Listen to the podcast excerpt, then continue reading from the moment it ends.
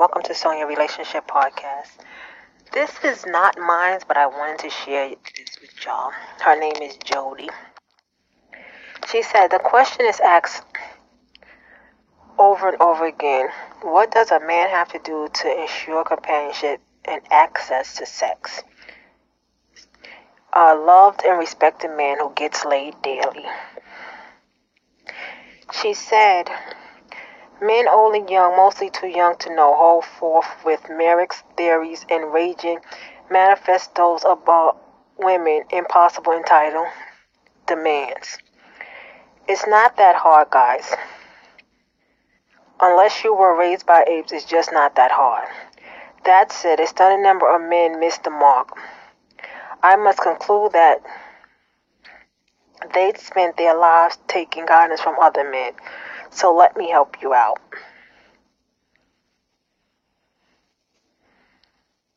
She says, What does a good man looks like? I have a list for the men interested only in the sex part. Skip skip that part. Let's just say. Number one, he's a good person. My partner kinda he's kinder than I am. He's probably a better person than I am. He cares deeply for his family and extended grace and understanding to those around him. Even when they don't deserve it, he is polite and respectful to service people and strangers. And most importantly, he is withstand without expectations, kind and good to me and her children. Oh, and her child. She only had one child. He is generous. My my he's generous. He is financially self-sufficient and easily share his money. No, he does not support me or my child. He supports himself and he usually pays when we go out on dates. I don't require this and I'm very often offered to pay and turned down. He does it because he wants to do his part.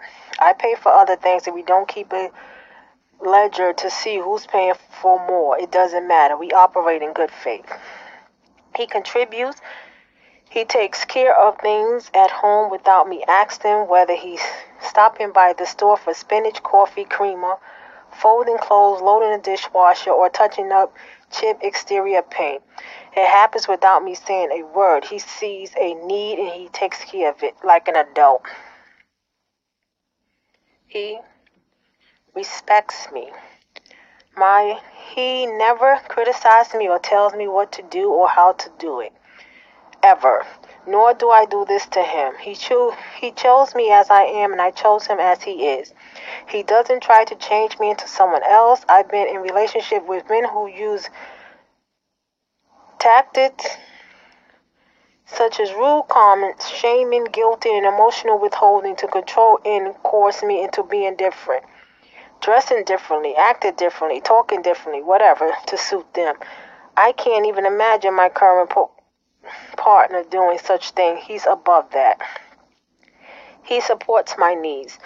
I'm an ambitious woman who has multiplied who has multiple irons in the fire. Sometimes I need to stay up half the night studying because I am working on my third university degree. Other times I fall asleep at 6 p.m. and miss dinner because I'm exhausted. Sometimes, although rarely, I sit in his arms and cry my stress away. As much as I dislike the weird new fragile term whole space is a good description of what he does in these times.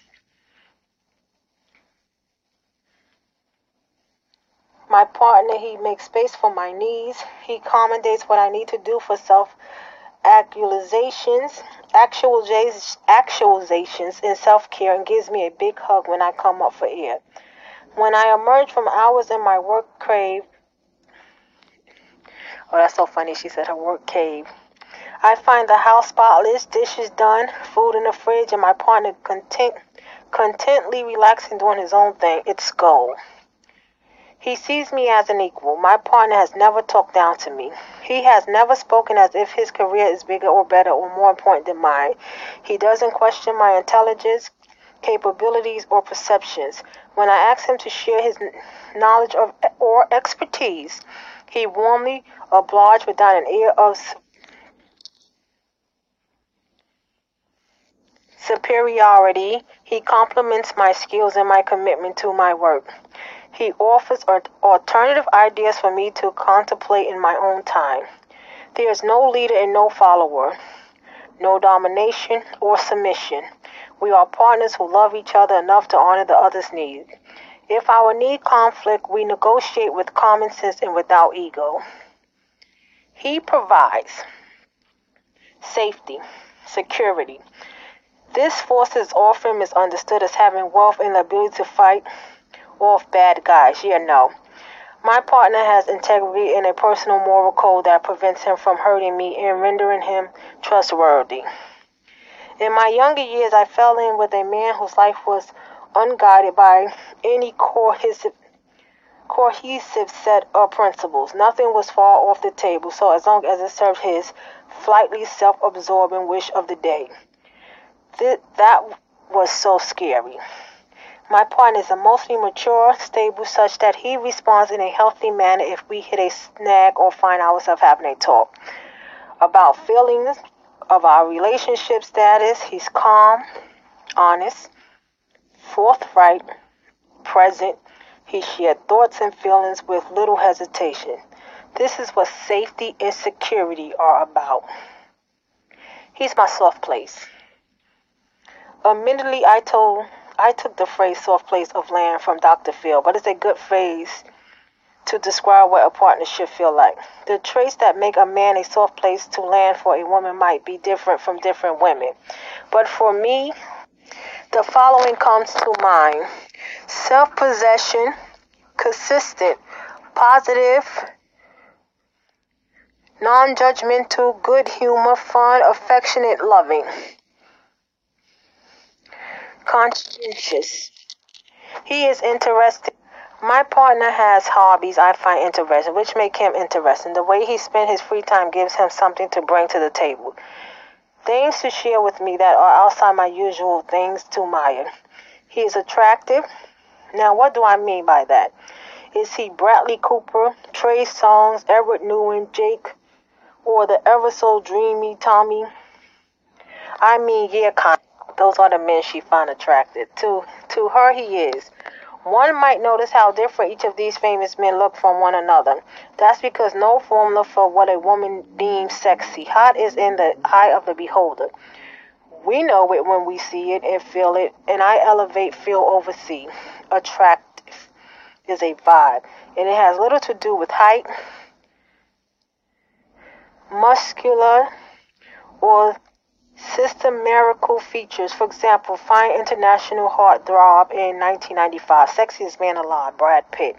Super unattractive for three reasons. One, he looks like he's mudging acorns in those puffy cheeks. Two, he has an arrogant vibe. And three, he's an abuser. Triple yuck. Beyond the raw material, attractive means bathed, well groomed, appropriately dressed, and for me, a warm, gentle smile that extends from the mouth into the eyes. He doesn't pressure me for sex. Don't get me wrong. We have loads of out of the world sex. However, in science speak, the dependent frequency is produced by the independent variable, pleasurable sex. In the psychological school of thought called behavioralism, there is something called operant conditioning in which a behavior is inculcated through administration of rewards or punishment. In this case, rewards when a woman is open to having a sexual relationship do not skip this in, initial inquiry. And she likes a single man. That man is truly great at sex. The reward is pleasure. Will typically condition her to want more unless there are obstacles in the way. What are obstacles? Some men might wonder. Obstacles may consist of, and this is not an exclusive list. Negative socialization stigma. Women who partake in or enjoy sex, slut shaming, body counting, virgin whore, patriarchal fuck with bullshit that's hard to shake after years of brainwashing overfunctioning by one partner of an underfunctioning other partner, if that sounds like Greek to you.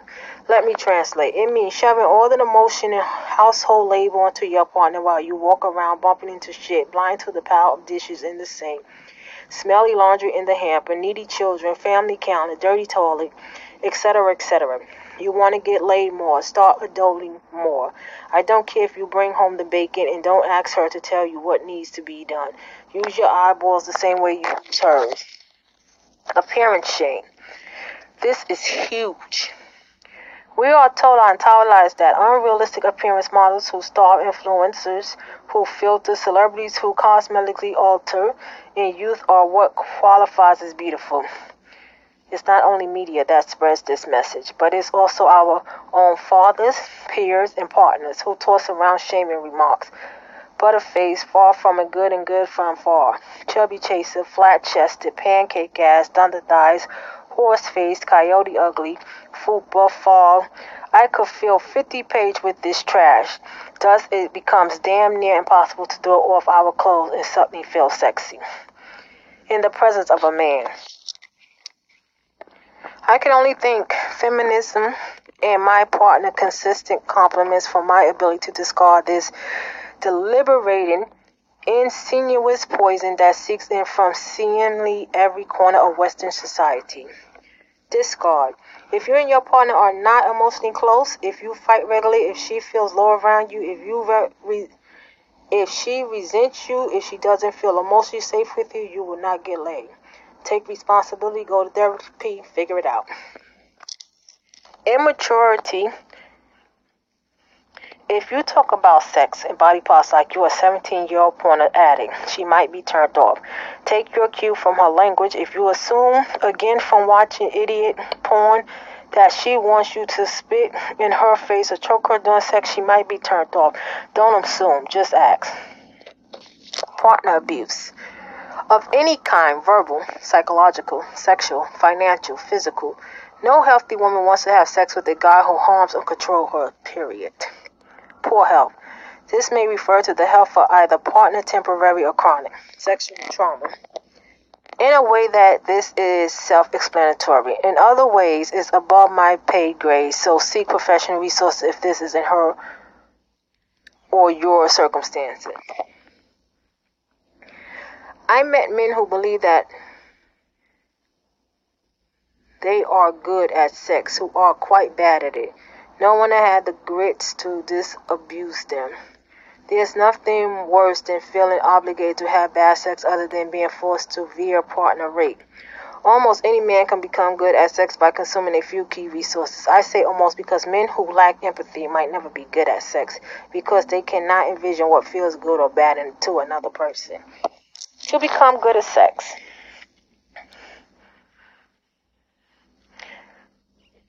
She said, she said first read or listen to She Comes First, The Thinking Man Guide to Pleasuring a Woman by Ian Kerner, and then read Come As You Are, The Surprising New Science That Will Transform Your Sex Life by Emily. Her last name is N A G O S K I. And finally becoming accelerated, accelerated Why Orgasm Equality Matters and How to Get It by Laurie Mintz. Understanding the female mind and body and the phenomenal core response of desire is critical to creating the independent, viable mentioned above, pleasurable sex, or the reward, and conditioning and should in turn produce the dependent, viable frequencies. Don't don't like books, not a reader, get comfortable masturbating. There are no shortcuts to doing the homework. As women, women, divorce experts, and post psychology students. I have the opportunity to sit down with hundreds of women to discuss their relationship wants, needs, and desires. I can say with confidence that most adult women look for traits similar to those I describe here. Sure, there are various for individuality, but they don't fall far from the means. What it boils down to in a phrase is be a good person, a solid guy, and learn to do sex right.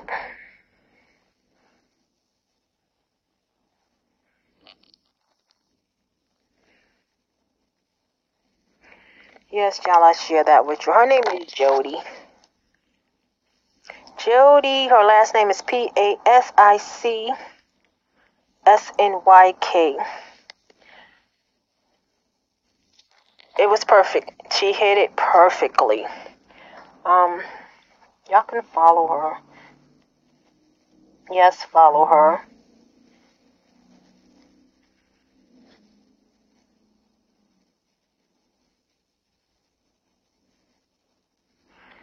So, yes, it's wonderful. It is wonderful. And I'd like to thank you for listening to Sonya Podcast. Please follow me at SON, SON dot IA9795, Instagram, Sonya Santiago, Pinterest, YouTube. Go to my son Sounds, follow him on Instagram. http dot podcast slash wordpress dot com. Comment at sv766752 at gmail.com. And y'all have a blessed night.